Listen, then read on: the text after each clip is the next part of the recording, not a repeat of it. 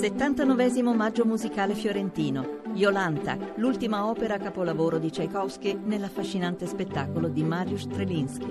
Dal 28 aprile all'Opera di Firenze. Biglietti su operadifirenze.it. Tutta la città ne parla. È che se pensa a quanti si lasciarono la pelle. Nel 20, 22. Per fermarli prima che arrivassero al potere. Ma più che la pelle il lavoro, la casa.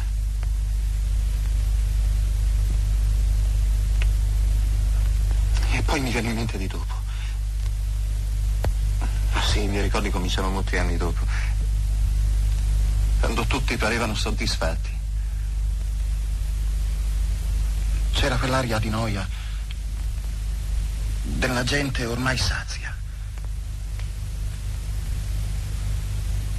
Non era così non poteva più vivere insieme con gli altri. E c'è voluto questo macello. La vergogna.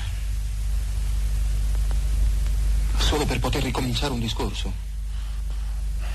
Se ci penso, non so se bene, è che a volte non ne posso fare a meno. E che, amore? Di chiedermi se dopo, 20, 30 anni dopo che tutto questo sarà finito, perché ormai è chiaro, ci si fa.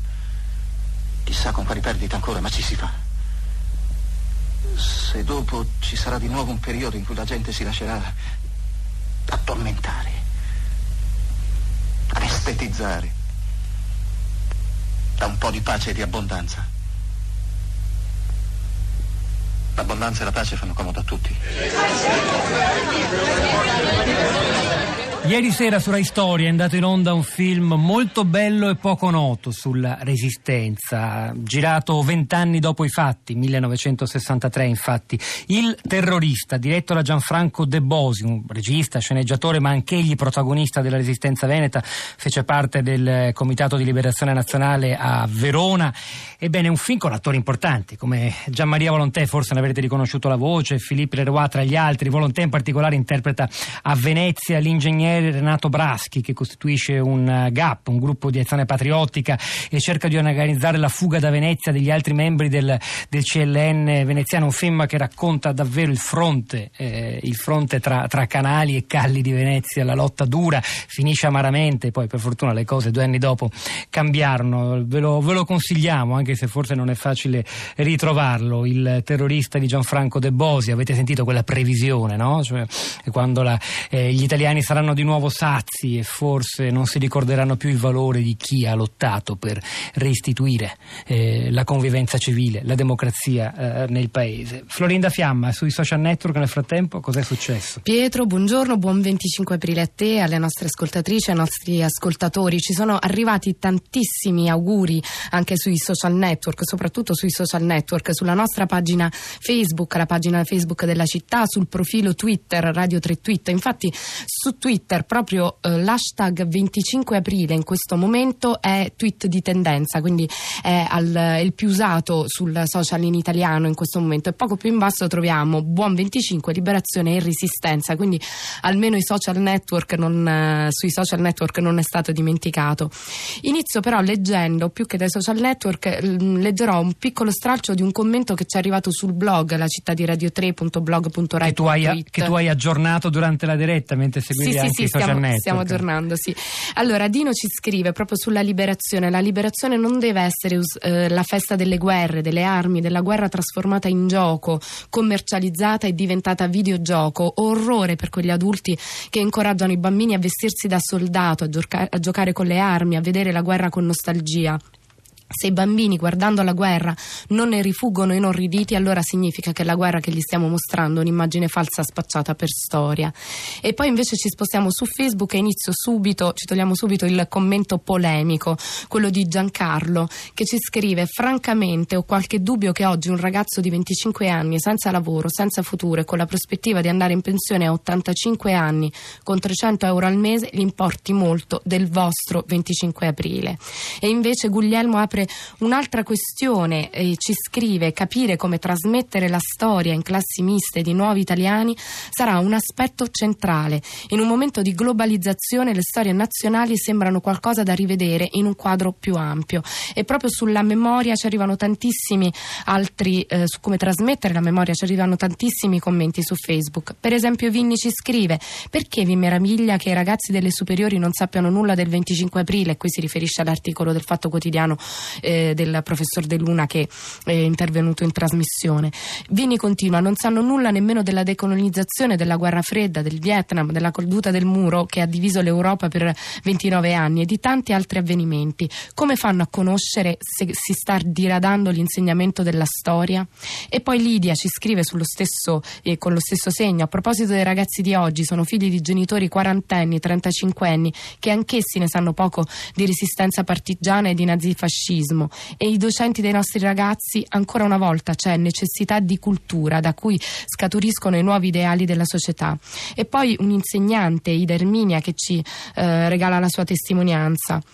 La mia generazione è l'ultima che ha sentito il racconto di madri, padri e conoscenti della Resistenza, persone che la vissero in prima persona. Ricordo le sere d'estate ad ascoltare i loro racconti e testimonianze, ma oltre queste persone che non ci sono più è fondamentale l'assenza nella scuola primaria di questo periodo storico. Segnalo che sono piaciute molto le parole dello storico esperto di estrema destra europea Andrea eh, Mammone, un'ovvia verità addirittura secondo un ascoltatore che dice sono vent'anni che si promuove la memoria antifascista nonostante certe sinistre che hanno cominciato a trovare il tema come scomodo e troppo identificante. Cora Cristina, l'ambiguità delle politiche anche della cosiddetta sinistra per voi non c'entra niente con questa crisi di valori, sembra che in nome del denaro si debba sacrificare tutto insieme ai diritti, anche libertà individuali dunque anche. La memoria, tre ascoltatori collegati, Roberto è il primo, buongiorno, benvenuto Roberto. Ah, buongiorno, buongiorno. A lei la parola, in breve se può.